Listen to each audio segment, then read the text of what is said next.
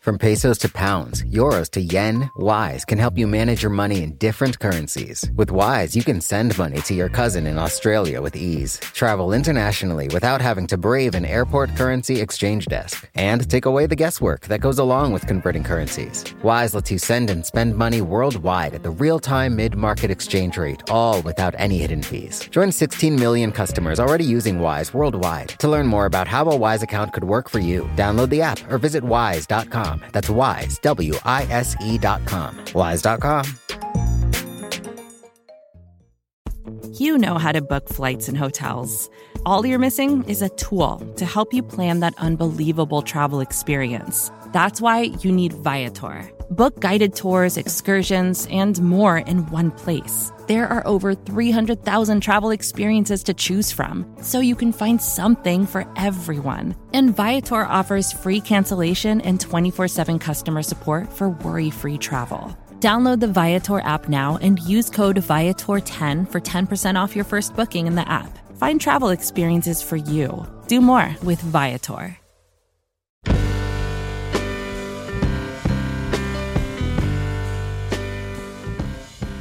Hello, welcome to the Longform Podcast. I'm Max Linsky. I'm here with my co-hosts, Aaron Lammer, Evan Ratliff. Gentlemen, hello. Always nice to see you both. Here we are in the heart of winter. It's cold out there. It is cold out there. It's also uh, best of the year time. Aaron and I are, are deep in the long form best of the year. I'm deep in procrastinating, sending in my best of the year ballot, and just remembered to do it. It's that time of year. Only a few shows left. Who's on the show this week? This week on the show is Wright Thompson. Uh, I don't even know what his title is. He writes for ESPN. He's written for ESPN for a long time. He has written pieces that I know you both are very familiar with. Uh, he wrote an incredibly uh, iconic piece about Michael Jordan on the eve of Jordan's 50th birthday.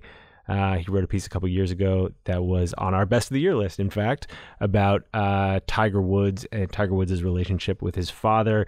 Um, he writes these big, big takeouts for ESPN um, and has covered all kinds of different athletes. He has a penchant, as we talked about in the interview, for writing about um, athletes past their prime or after retiring, sort of when they're out of the limelight. We talked about that a great deal. He also uh, just wrote a book, just came out. Uh, it's called Pappyland a story of family, fine bourbon, and the things that last. It's a book all about uh, Pappy Van Winkle. You guys know that whiskey. And it's a story about Pappy Van Winkle and the family behind it, and uh, the guy Julian Van Winkle, who's sort of um, uh, spearheading it now. And it's also about whiskey in general. And I think it was supposed to be just about that, like just about Pappy Van Winkle and bourbon and nostalgia and stuff. But then the book kind of morphed, and Wright is very, very present in the book. It's also a book about him and about his father and his family. It's very, very personal, which I think was not the plan. So we talked about that book. And then we also talked about one more thing, uh, which is this podcast called Bloodlines that he just did, which was an investigation into the death of uh, many horses all uh, last year at the Santa Anita racetrack in California. And uh, I helped produce that podcast. He did it with ESPN, but also it was produced by Pineapple Street Studios, which is where I work. And uh, so we talked about uh, that a fair amount too, working together. And uh, the producers who actually did all the work on that show, who are Jess Hackle and Courtney Harrell. And Courtney, you guys remember, has edited this show. So anyway, a lot of stuff in this interview. Uh, I asked him a lot of personal questions. I have not. Uh, I have not listened to that podcast, uh, but I intend to. Uh, I very much enjoyed his writing, so I'm excited about this one. Um, you know, as we start putting together our end of the year lists that are currently overdue, and I am reminded uh, at how many great newsletters I subscribe to this year and how many of them are hosted by MailChimp. That's my top 10 of the year newsletters. Maybe you will start one in 2021. Do it with MailChimp. They support all kinds of good stuff like this show, and uh, we thank them for it. And now here's Max with Wright Thompson.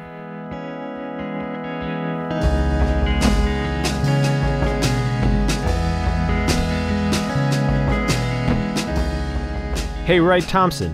Welcome to the podcast. What a pleasure, sir. Man, it's so good to hear your voice. I feel like I heard it every day there for a while, and uh, I've, I've been missing my fix of Max. So this is this is good. It's good to be here. Well, it's somewhat ridiculous, I think, that we have not yet done this. I found an email this morning from very early 2013 of me asking you to come on the show. Wow, that's so. Did, did I not respond? No, you said you would do it, but then I kept following up and then it never happened. And then there's another thread where I asked you again, and that time you were like, I'm not sure I can do it.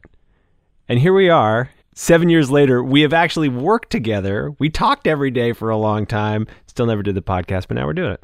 I'm very excited about it. I, uh, uh, for people who don't know, uh, you and I and your incredible team there, namely Courtney and Jess, uh, did an ESPN Investigates podcast that came out earlier this year. So I was an honorary Pineapple Street Media employee. I, I claim my alum status. Like I want the card in the mail and the hat and the sticker for the car and all of that shit. Well, this is uh, this is a different environment, right? Now I'm going to get to ask you the real questions, the difficult questions. I hope you're prepared. I'm ready, man. All right. Well, let's start with this book. Can you give me the brief synopsis? How how would you describe this thing? I would describe it as a strange genre bending book that combines sort of narrative nonfiction and the story of Julian Van Winkle and his family who make Pappy Van Winkle, the world's most sought after bourbon, with a meditation on home, family, and inheritance that is sort of the story of the four years I spent driving back and forth to Kentucky to talk to Julian about bourbon. And I mean, if the book has an origin story, is that it was going to just be a book about bourbon. And then I, I kept finding that the conversations I was having with him about life and our families and home and myth, I found that those were the most personally rewarding conversations to me. And it was just really bothering me this idea that the most interesting version of this four years would not be the one on the page that I would write a book and that I would have a personal experience that was more profound. And so I started trying to figure out how to combine them. Although, uh, once when I tried to describe my grand literary theory of all of this to my wife, she was like, oh, it sounds like Eat, Pray, Love for dads. So uh, there's a chance I'm entirely full of shit. Well, I don't think Eat, Pray, Love is entirely full of shit. It is a little bit Eat, Pray, Love for dads, but that doesn't have to be a pejorative. I don't know. I just, you know, I got fedoras and rock and roll T-shirts, Max. I'm trying to be dangerous. I, I understand. this is it's not good. well, you know, yeah. so at some point the fedora turns in on itself. You know what I mean? Uh, uh, the, the, mask eats the face, Max. Yeah, yeah, exactly. Well, he, that was one of the questions I had about the book. So you sold it as a book about bourbon, right? Yes, that was the plan. Yes, and then I have a long history of not really telling editors what I'm going to do, for better or for worse. And so at some point, I just decided that I wasn't going to do the thing that I sold. And that as opposed to asking permission, I was just going to write a bunch of it and send it to him. And so I wrote a third of the book like it is now and just sent it to Scott at Penguin and was like, God, I hope he likes this. That's so interesting because one of the questions I had reading it was how did Wright tell his editor, and also how did Wright tell Julian Van Winkle that this book was going to be in part and not in a small part about him. And and it sounds like at least with your editor, you didn't tell them. I, I didn't tell Julian either. I didn't, dude. I just did it, and sort of thought I would ask for forgiveness instead of permission. The question I had was, how did you have that conversation? And and so I'm thrown a little bit by the answer being, I didn't have that conversation. How did you learn how to do that? How, when did that start? I mean, I've always a little bit felt like, I mean, the reason the elevator pitch is a thing is because it's real and it's hard to do, and I'm really bad at it. You know, when people ask me for help writing headlines, I'm often like, well, if I could say it in nine words, I wouldn't have needed 12,000 that included me. You know, like, so I've always struggled to articulate. It was always easier for me just to do something than try to figure out how to tell someone about it. And so I don't know, just a long time ago, I decided that I was just going to trust myself and it doesn't always work, but, uh, I just, that's what I was going to do. When does it not work? I mean, I've had stories that, you know, my old editor, Paul Kicks, and I, sometimes I'd write a story and he'd be like, there are just too many ideas. This is a book proposal you've written, not a magazine story. So, you know, we should have talked more on the front end about having these 11 big things colliding. but, uh, I mean, so that's when it doesn't work. You know what I mean? Like when, when I've just bitten off more than I can chew and don't want to admit it. For the podcast we were doing, I was desperate for us to go to China and Mongolia and do a fourth episode that was half robot horses and half the only wild horses in the world. And Courtney and Jess were like, "It's t- no, you're an idiot." And with this, dude, I try. This book was really late, and I mean, like to the point that like one of the main motivators for continuing to do it was I'd already spent the money. Like, you know what I mean? Like, I needed to do the book, and I just hated everything I was writing. Were you desperate to write something that you yourself would find worthwhile? Or were you desperate to get it done? Because it feels to me like you could write a book about whiskey in my kind of in your sleep. Now, I wasn't desperate to get it done. I mean, that sort of thing about having spent the money is, I mean, somewhat of a joke. I mean, I was desperate for it to not be bad, and I was desperate for it to not be expected. I just hated the idea of someone picking this book up and just being, oh, I know exactly what this is, and then being right. Like, that was, I didn't want that. And I also had a profound experience reporting it, like personally. And I wanted at least some of that to exist in the story, or else I felt like, look, if you spend four years having all of these really profound, important conversations and thoughts about your life and someone else's life, and you can't translate that into a story, then on some level, like, what are you even fucking doing here? you know? And so that's what I was desperate about was the fact that, like, there was a version of this story that I experienced that I was struggling to put on paper. And if you can experience something and can't put it on paper, you're not really that much of a writer. Well, maybe that's true. Although I think a lot of people wouldn't feel the like leeway, confidence, privilege, chutzpah. I, I don't know what it is to like just write a different book than the one that they had promised, especially when the one that you had promised, I think, was easier. Oh, it was a lot easier. Yeah. I still am just interested in the switch, you know? I guess what you're you're trying to explain it to me, but maybe I'm just trying to press a little bit harder. Like it felt to you like you had to make that switch from a book about whiskey to a book about these profound experiences that you had had. And I, I guess my assumption is that not anyone would do that. Not everyone would do that. And so I, I'm interested in why you did. You know, I think that, I mean, one, this book could have so easily just been merch, you know? So I was hyper conscious of that. You know, this idea that like, if I'm going to, sort of like golfers are like, if I'm going to miss, I'm going to miss away from water. Mm-hmm. You know, like if I'm going to miss, I'm going to miss weird on this. You know, if, if it doesn't work, it's because it's too weird, not because it's too safe. Uh, I also, the things that I was thinking about felt really personal and intimate to me and important to me.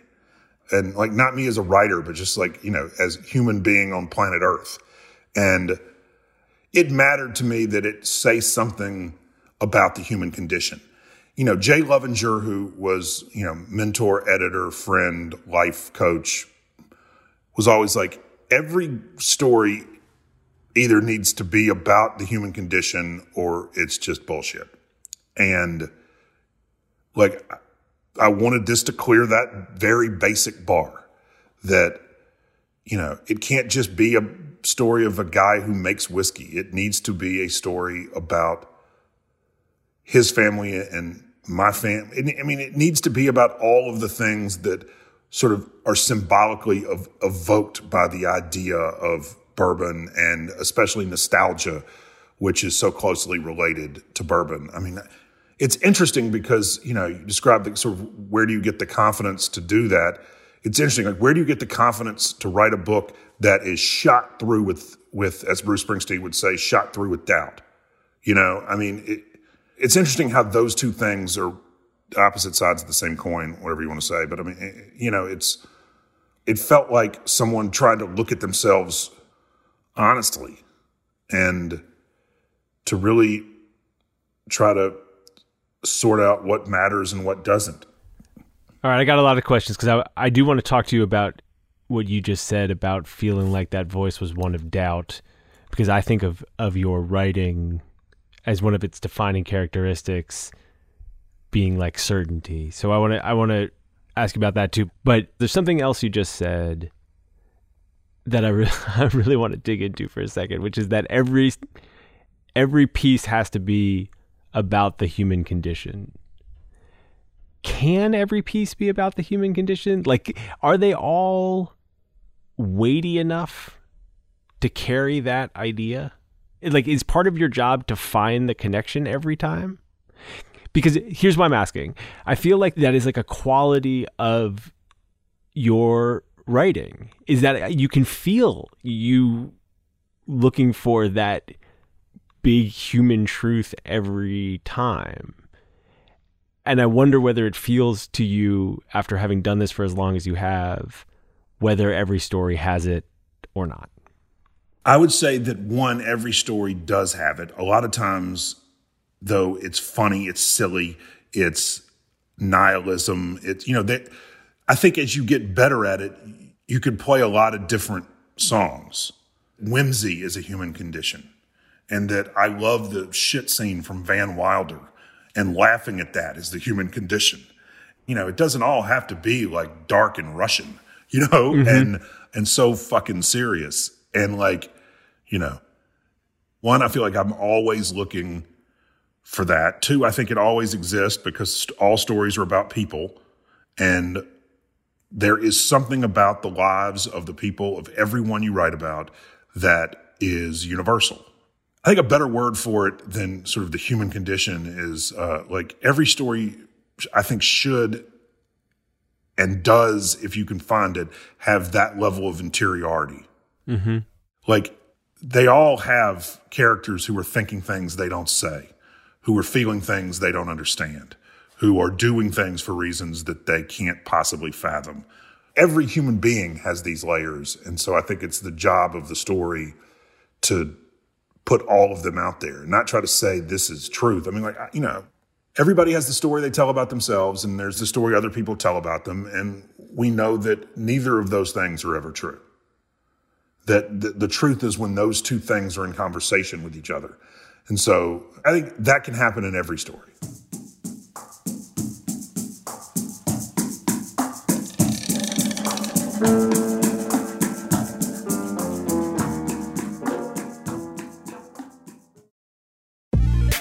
Wise is the app that makes using different currencies easy.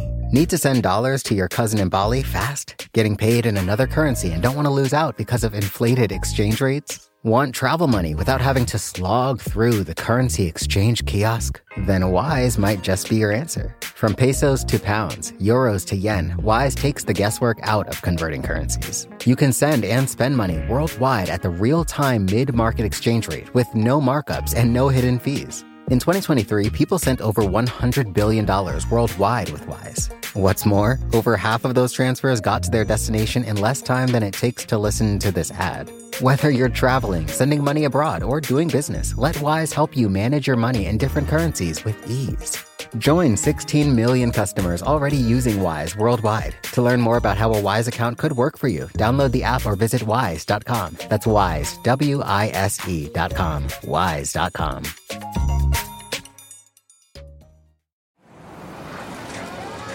Fox Creative. This is advertiser content from 26.2 Team Milk and their new docu-series Running Sucks. Is running the worst? Yeah. Do you love it? Do you hate it? I hate it so much. I hate it so freaking much. That you're a real runner now. I hate it. I'm Abby Ayers, a 37 year old mom from Utah who found herself running across the Manhattan Bridge in my first race ever. Running Sucks celebrates women who run and the running communities that carry them across the finish line. Running helped me in so many ways postpartum. It really is about taking my power back and proving myself wrong. For every person like you, I'm telling you you belong, and I'm telling you you can do it. I never thought the words would leave my mouth, but yes, I'm planning on running a marathon. Laughing because, like, who would have thought?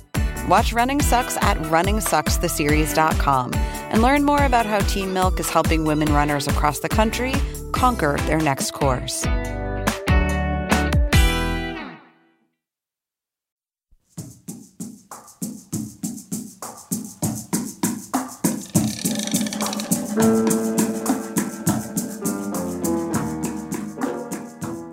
Okay, so it can be found in every story.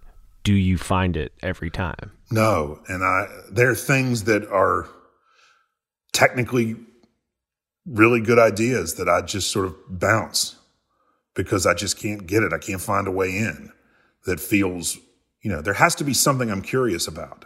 I mean, it was interesting when they were talking about ESPN wanted me to do a podcast, and it was very important to me that it be something that I had never done before because I just, the idea of going out on the road and re asking questions I'd already asked for a year of my life sounded like the worst torture I could possibly imagine for myself because it would have taken everything I hate about the job and kept it and taken everything I love about the job and gotten rid of it, which is the sense of wonder and discovery and exploration.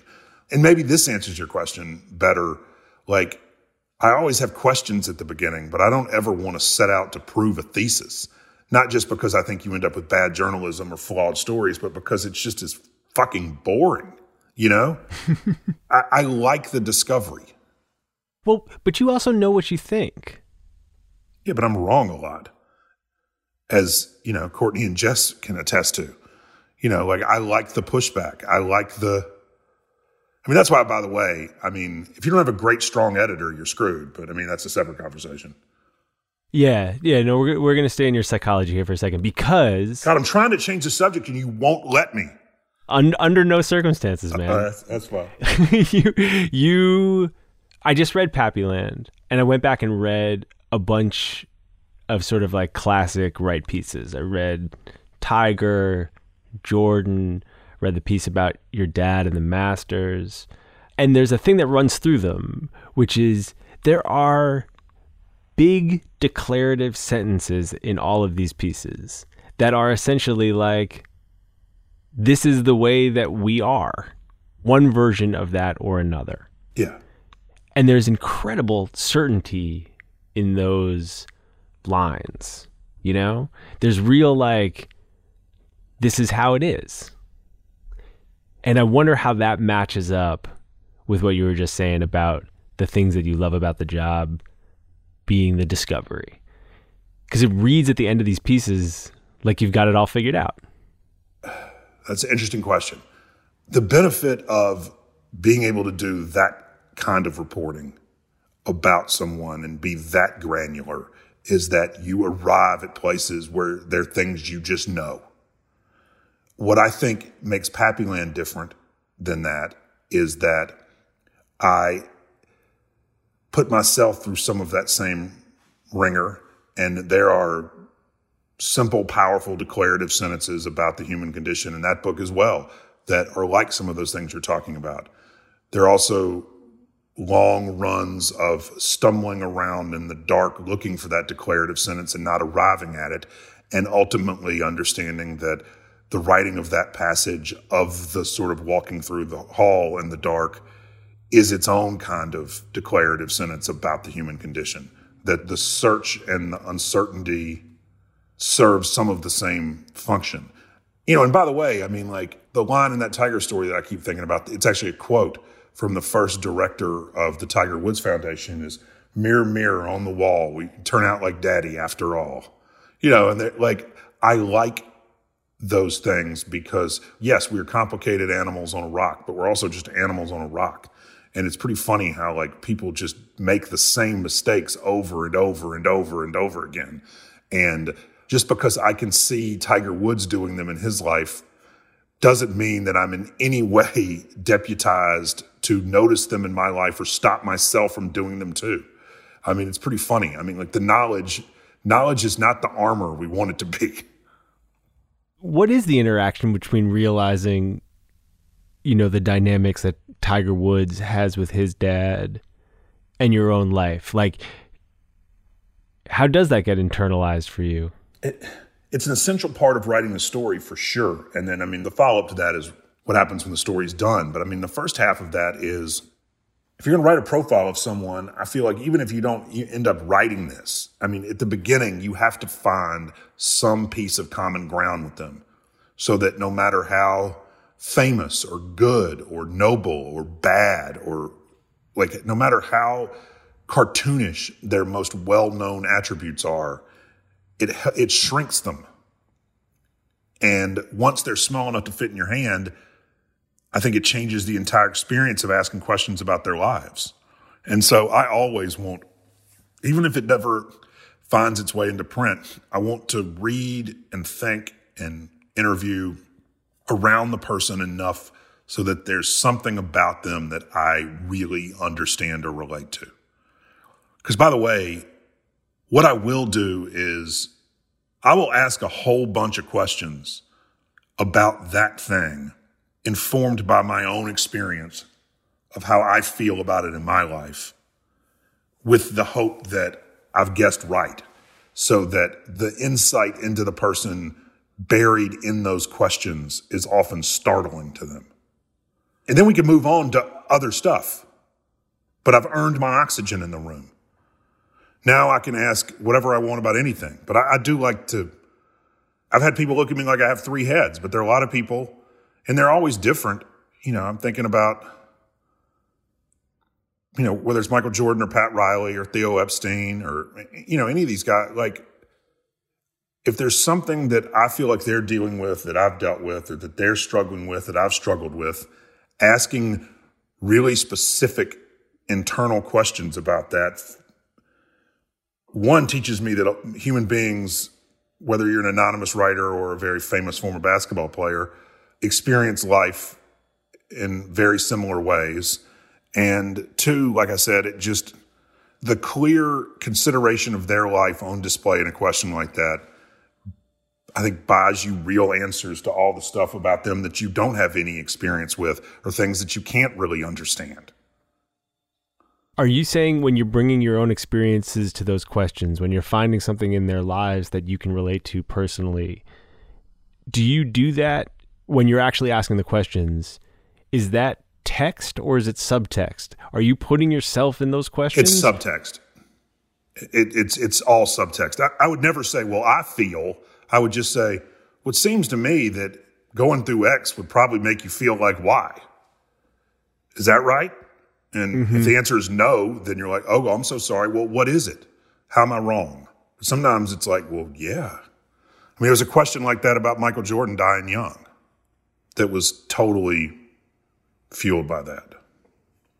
Right. And that was the thing. I mean, that's in the first two or three paragraphs of that piece. Yeah. And it's a thing that he'd never said out loud before. No. That he always assumed you would die young. Yeah. And uh, I'm trying to think how I asked that. And I don't remember why I thought he might have thought that. I think I asked it in the context of Mickey Mantle. I was like, you know, Mickey Mantle always thought he would die young. And Jordan was like, me too, or something. And then we were off. Wait, but forgive me. Did you think you were going to die young? Uh, uh, dude, I've always worried about that. I mean, my father and grandfather died at 58. That means I got 14 years left. Yeah, it's in your work, man. What, what do you mean? Well, you write about people in that age group all the time. I had never really understood it until I read Pappyland. But there's so many stories about people in their 40s and 50s who have done the thing that they will be known for and are trying to figure out what they're going to do with the rest of their lives. There are a lot of people that you have written about like that you know, swear to God, swear to God, I have not ever thought about all of them like that. But I mean, I'm going through the list. Yeah. Yeah. Wow, that's fucked up. that's a pretty good thing you just noticed. That's some John Jeremiah Sullivan shit right there. well, uh, can we go? Can we go back to talking about the shit scene at Van Wilder? No, no, definitely not. great. That's great. No, I mean that that that was I, I've always been interested in why you were so intrigued by people after they were out of the limelight. And it is, I mean that's a, that's a, a full on beat of yours, I think. But it wasn't until I read Pappyland that I realized that, you know, both your grandfather and your dad had died young and right around the age that a lot of those people are. And it did feel connected to me. Uh, so uh, I'm not as interested in greatness as I am in what do you do with it? Because, I mean, greatness is simple. It's just be selfish and driven. I mean, it's not really that complicated at all. It's what happens when there are things you would rather do than expend the energy required to stay there.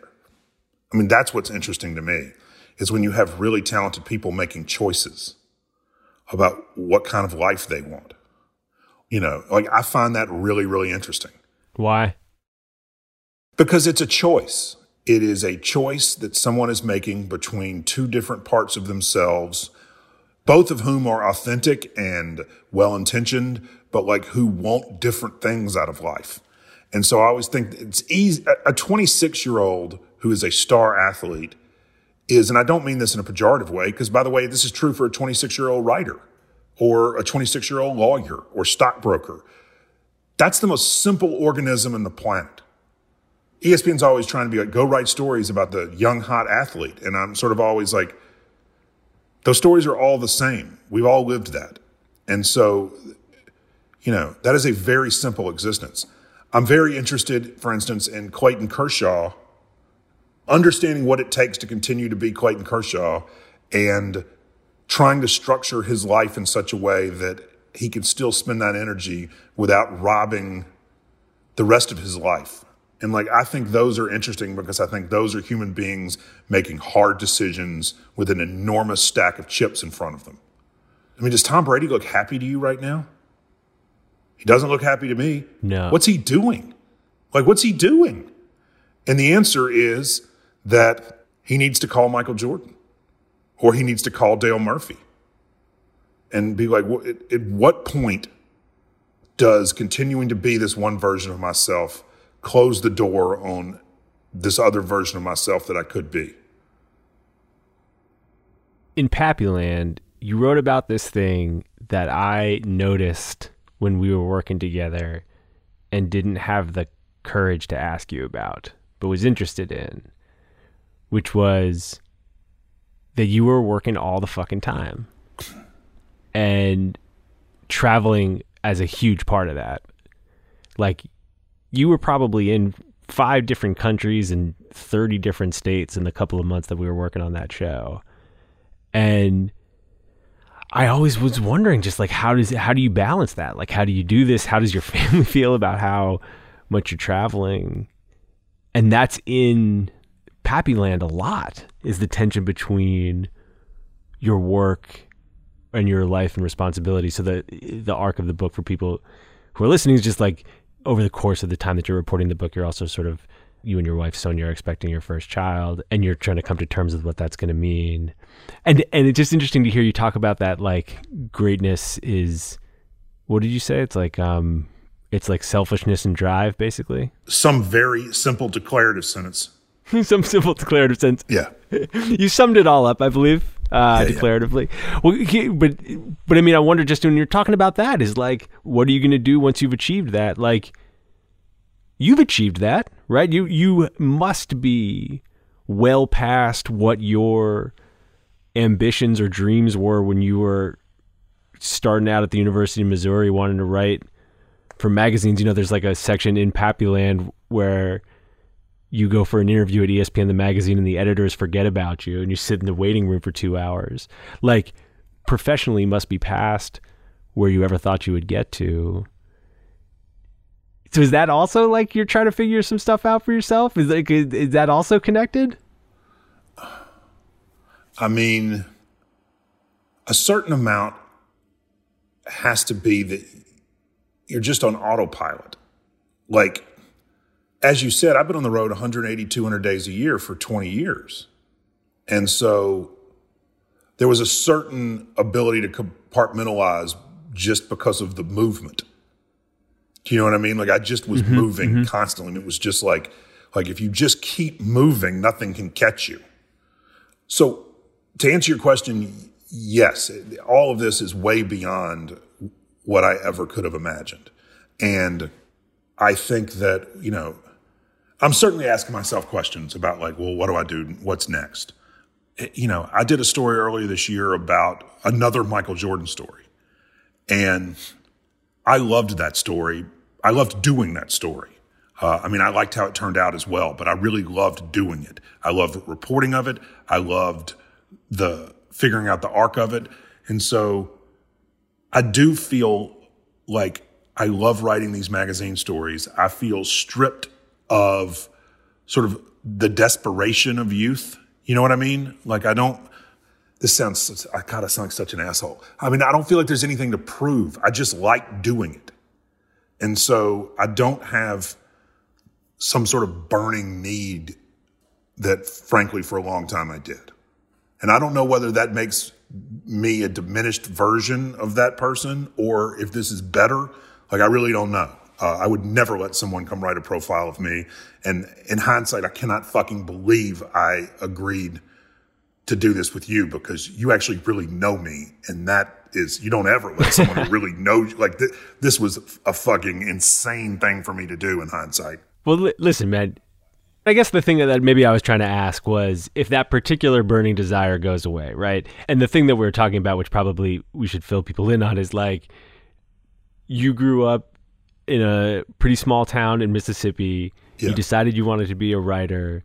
You ended up going to Missouri, wanted to be doing the exact kind of work that you ended up doing. And there are many, many, many young people who want to do this kind of work and there are not a lot of slots and you got one and you got one while the slots were falling away too so i think part of the thing i, I was asking about is like it does take selfishness and drive and a burning desire to get one of those slots and then when you get one maybe you feel like you got to hold on to it pretty tightly but if you don't feel that anymore i guess the, the thing i was thinking while you were talking was like do you need to go find another burning one? You know what I mean?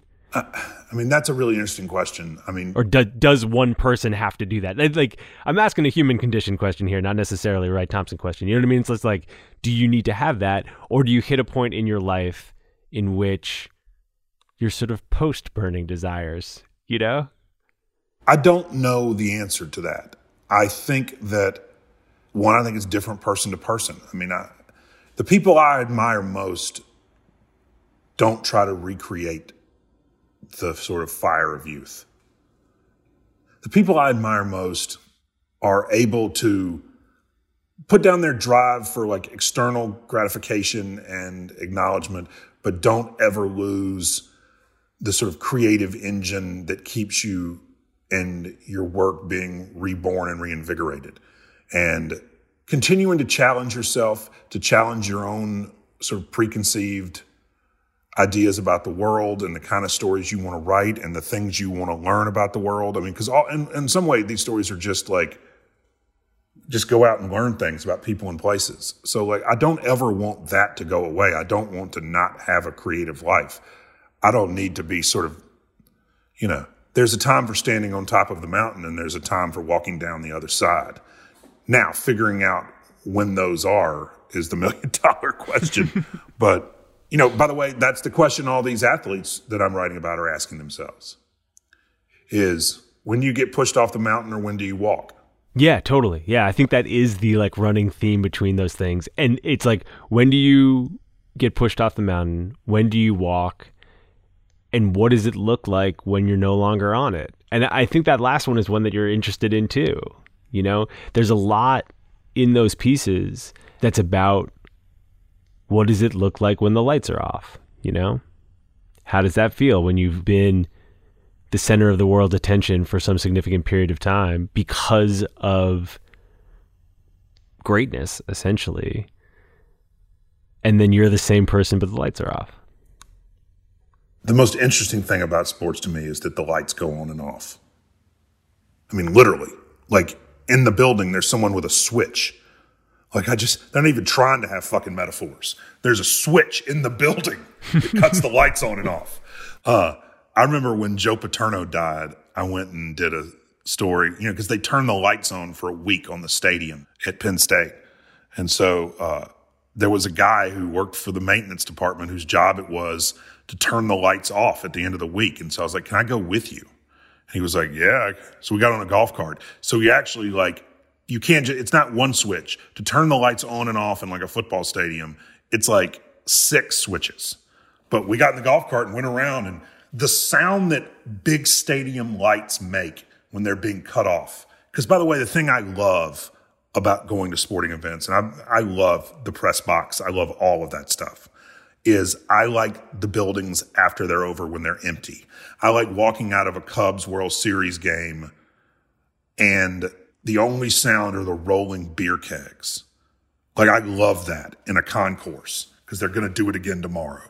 And but the lights, the sound that stadium lights make when they cut off, I mean that has to live in athlete. Uh, like I, I've never actually asked an athlete if they've heard that, which I need to do the next interview I have with someone because it's a. I mean, you can hear it. I mean, you can hear the power down, and it's something like it makes the hair stand over my arm right now. You can't see it, but I love that. I really love that. Yeah, I mean, one of the things that's like um totally infectious about you is like you love a, you love a lot of things. I do. Uh, you know, you and I haven't known each other all that long or anything, but I've been in a lot of places in which you have been like, you need to try this. I love it. Whether it's like food or horse racing or the lights powering down in a stadium. But can I talk to you quickly about your uh, your personal mountain, like Yeah, sure. uh, the Wright Thompson Mountain? Sure. My understanding is you had some jobs early on at newspapers, Yep. and then landed at ESPN pretty early in your career, Yeah. and have been part of this mountain, this like media institution that grew and grew and grew, that made money hand over fist from cable subscriptions, that took a small but meaningful portion of that and put it into the kind of work that you do and and you got to do incredible stuff. Go all over the world, cover what you wanted, write the stories you want to write. And that place, I mean, ESPN as an institution is in such a different place right now than it's ever been since you've been there. My sense is that for most of the time you've been there, it was ascendant, and it is not that way now. There's just a huge round of layoffs. And I, I wonder how, for you, this incredible job you've both like had and gotten to have, you know, like how you're feeling about how ESPN is changing and, and, and how that interacts with these questions about like burning desire and your spot on the mountain, you know? I mean, when you said got to have, I mean, that is, first of all, 100% true because, I mean, my God, I, I- joke all the time jobs are harder to get than they are to do. And I've had, you know, I have the best one in the world. And I have to love something. Like the thing you said earlier was interesting because, like, I, like, that's very important to me is the, the joy, the energy of a room. I constantly reflect the energy of the people around me. And so have learned that about myself. And like, I want to be around people who fucking love life and who love what they're doing. And so, you know, the things you're talking about at ESPN, my big worry that hasn't really been realized, frankly, I mean, like, I don't want to sound like I don't understand that they're real problems. And, you know, that, you know, I had a bunch of friends laid off yesterday. But like, in my corner of the sandbox and in the world where, you know, I talk to Eric Neel every day, that feeling still exists. I understand that in every workplace, especially media right now, it's fragile. And so if that was gone, like the ability to have a portion of the sandbox where we talked about ideas and about making things. And I'm going to get off the phone with you in here in just a minute and talk to Eric. We got like three or four things cooking that I'm really excited about. If that ever goes away, if that energy ever goes away, then it would be hard for me to imagine continuing. But right now, I want to be part of the solution. You know, I mean, I, I've I've been, as you rightfully said, been the beneficiary of a tremendous amount of freedom. And if you know, if right now I, there are things I can do to sort of help everybody, I'm totally on board with that. There, there's a lot of really interesting stuff happening still, despite the headlines. And if it wasn't, I mean, I wouldn't be here, but it is, and I'm excited about doing it. You know, I mean, we're, I got an Archie Manning profile coming out on December 11th that I'm as proud of as any of these. Although, the, you know, now that you pointed out the, it's pretty I, funny. I was just looking up his. He's seventy one. Yeah, and by the way, this is the story about uh, the story evolved as I reported and wrote it. But the thing I went to him with is this is the 50th anniversary of your senior year, which means that, uh, and he became famous when he was a junior. And so I, I'm like, you've now had a 50 year relationship with this person, the avatar of Archie Manning. And I would like to know about the arc of your relationship with this other person who follows you and Olivia everywhere you go. Like, when did you learn how to use him? When did you understand him? When did you resent him? When, like, I, I want to know about you and Olivia's relationship with your very close, strange friend, the famous Archie Manning. And that was the jumping off point. And so, like, that is as ambitious as anything I've ever done. And so, I guess to answer your question, yeah, man, there's some really rough seas, but I mean, I feel insulated. I don't know if that's naive or I don't know if like ESPN's going to call me when this airs and be like, what are you talking about? But like, I do feel that way.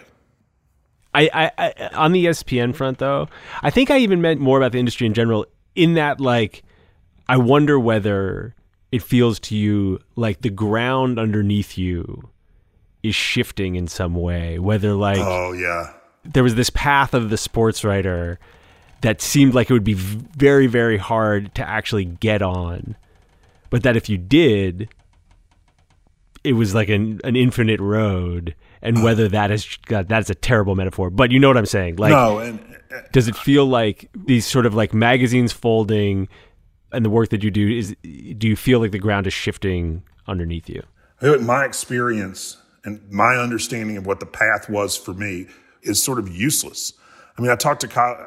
I used to feel like I had a lot to say to a class of college students, you know, and now I don't really know how to tell them how to become the thing they want to become other than like the things we all say, read and work hard and all that. But I mean, I don't, all right. I got asked in some interview a couple months ago and I went on my usual jihad about Twitter and, uh, somebody reached out to me, uh, who uh, is a young, you know, 20 something, I think, journalist who's like on the make, you know, one of those people who, you know, coming after my job or jobs like mine.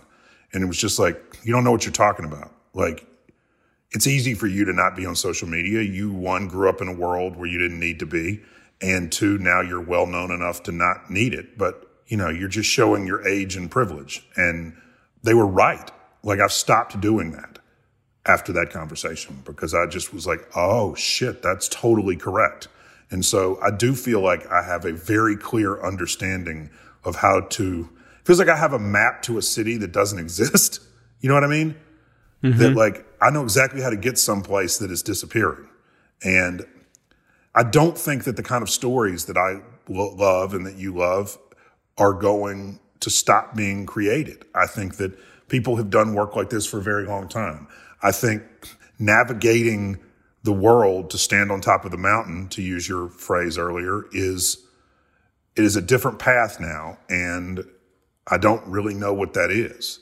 I uh, certainly feel an industry shifting beneath my feet. But does it freak you out? No. No. Nothing ever stays the same. It shouldn't. I mean, I you know, I loved making that podcast with you because it was the first time in the lo- in a long time that I just was far and away the weakest link and the dumbest person in the room. I like to learn how to do it. I love making my TV show because I'm having to learn how to do it.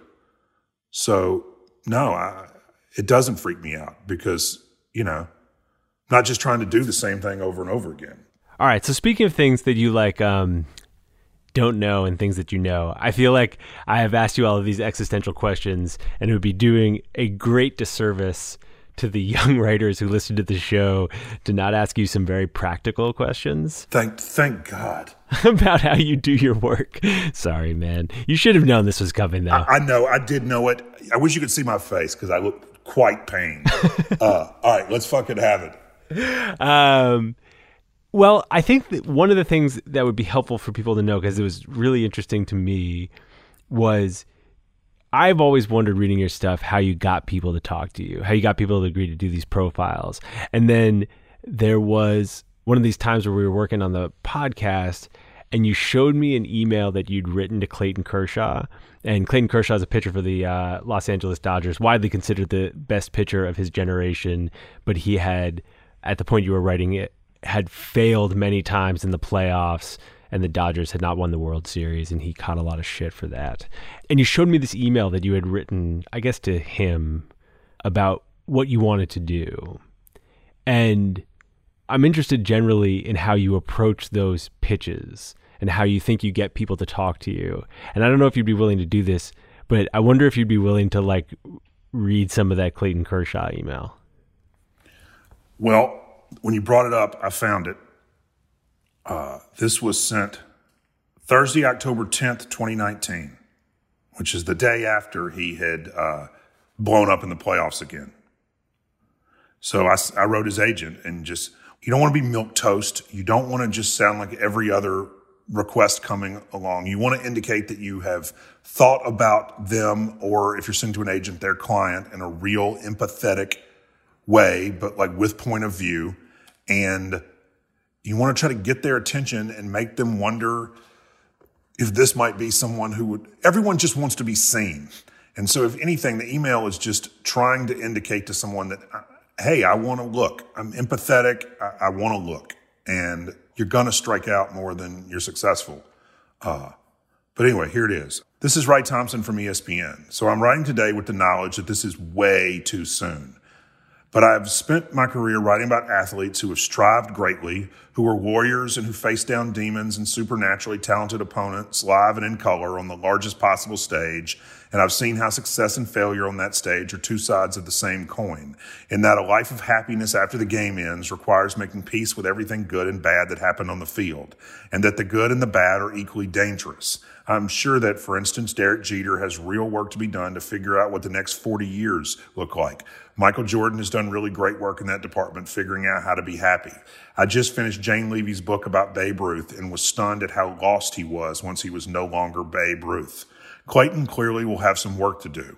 He is perhaps the best pitcher of his generation, one of the best ever, and yet he must know that the results of several high profile games will follow him around until he decides it won't.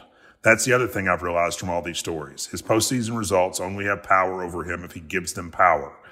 Most people don't ever realize that, I think. It's part of why Dale Murphy is the happiest former ball player I've ever met, content with his choices, because he so intentionally worked to kill the avatar of himself. All of this brings me to my point. And then I asked for access, which I got.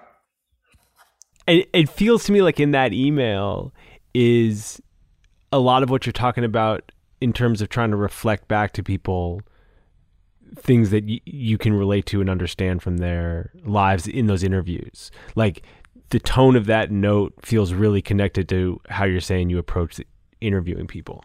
Well, it, it also is, you know, every bit of knowledge and insight is a building block. You know, I mean, like you want each of these to, you know, the pitch to reflect things learned or questions wondered based on other stories. You know, I mean, it's interesting that that email references things that we've referenced here. You know, I mean, I think that there's a real danger in, you know, the whole business of journalism is designed to get the truth. And like, I think that's very dangerous. I mean, I think that like, you know, my Tiger Woods story is a story about 10 years in Tiger Woods' life.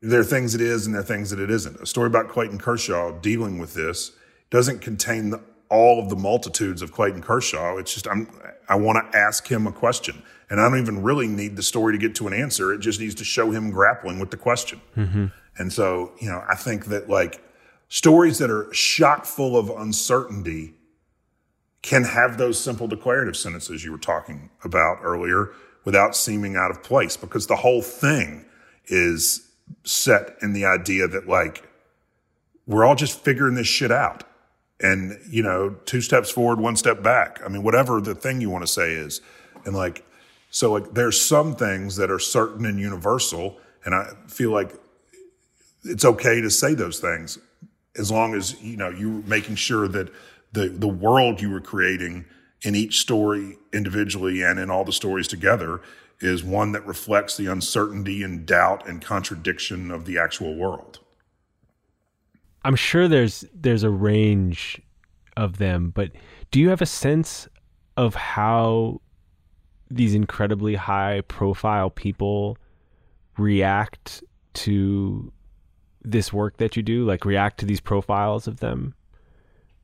Yeah, I mean, I've gotten a range. Uh, Pat Riley was, well, he's a pro and he's a grown up.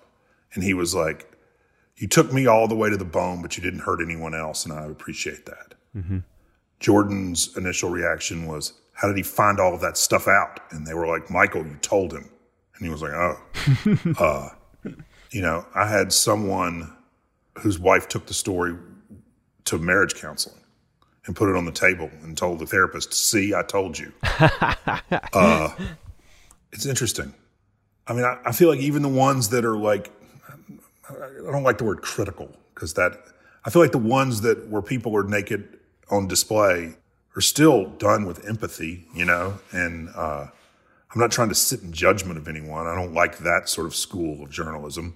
I like them all to be letters from, mm-hmm. which means a life and a time and a place and you know they're true in that moment and that's not saying people don't grow or change and i try to be very honest about the fact that you know i'm writing you a letter from inside michael jordan's life on the eve of his 50th birthday i'm writing you a letter from or whatever like I, I like the idea that these things are designed to be dispatches from a time and a place and a person do you know what i mean like because i'm not this isn't always true about someone. This is who they, this is what they're dealing with and how they're feeling now.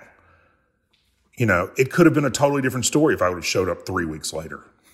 Do you know, I happened to arrive in Michael Jordan's office the day after he stopped being a resident of Chicago. That was luck. Think about how different that story is if I'd gotten there three days before or two weeks after. I mean, I'm always like, what are you doing today? What are you most worried about today? Did you sleep? How'd you sleep last night? Oh, what was keeping you up? Like, I want to know, like, what's going on right now. Do you think that people regret talking to you? I certainly regret talking to you, so maybe. I, I don't know. I mean, like, I feel like I think everybody just knows the deal at a certain level, you know? Yeah. All right, one last question, then I'll let you go. I feel like we've been talking a lot about, uh, you know, certainty, what you know, what you don't know, what you learn. And I wonder if, um, in the process of writing this book, which was supposed to be a book about whiskey, and ended up being about yourself and fatherhood and nostalgia and also uh, whiskey a little bit, um, whether you learned something certain about yourself in the process of writing this book. No. I mean, well, I learned that it's very easy to know the kind of person you want to be, and it's very hard to be it. you know, I've been laughing about, uh, I had this moment the other day where I was like, because I have a three week old baby at home right now. And so I thought for a minute about trying to add up how many hours she's been alive and how many of those hours I have not been around her because I was being interviewed about a book about how important it is to be present for your family. so, yeah. like, there's an entire chance we're all full of shit. Uh, there's truly never a time that I have felt more compelled to end an interview than after that. Yeah, because like by the way, what you don't know is that like he's got his kid in there watching TV while he's talking to me about a book about family. I know. Like fuck, it's real. The struggle's also real, true. dude. That's a that's a letter from me Wright now. Oh, I mean, but isn't that the truth? I mean, honestly, isn't that the truth? Hey, right, man. Thank you for doing this. I hope it wasn't too uh, too painful. No, it was good. Goodbye, Max.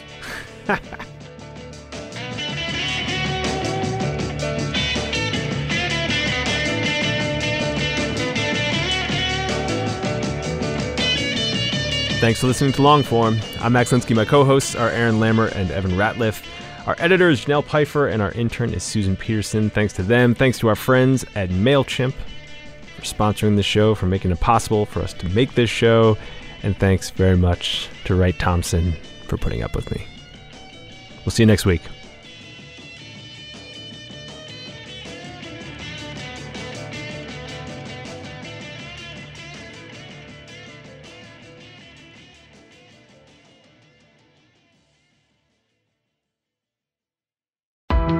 Why do you run?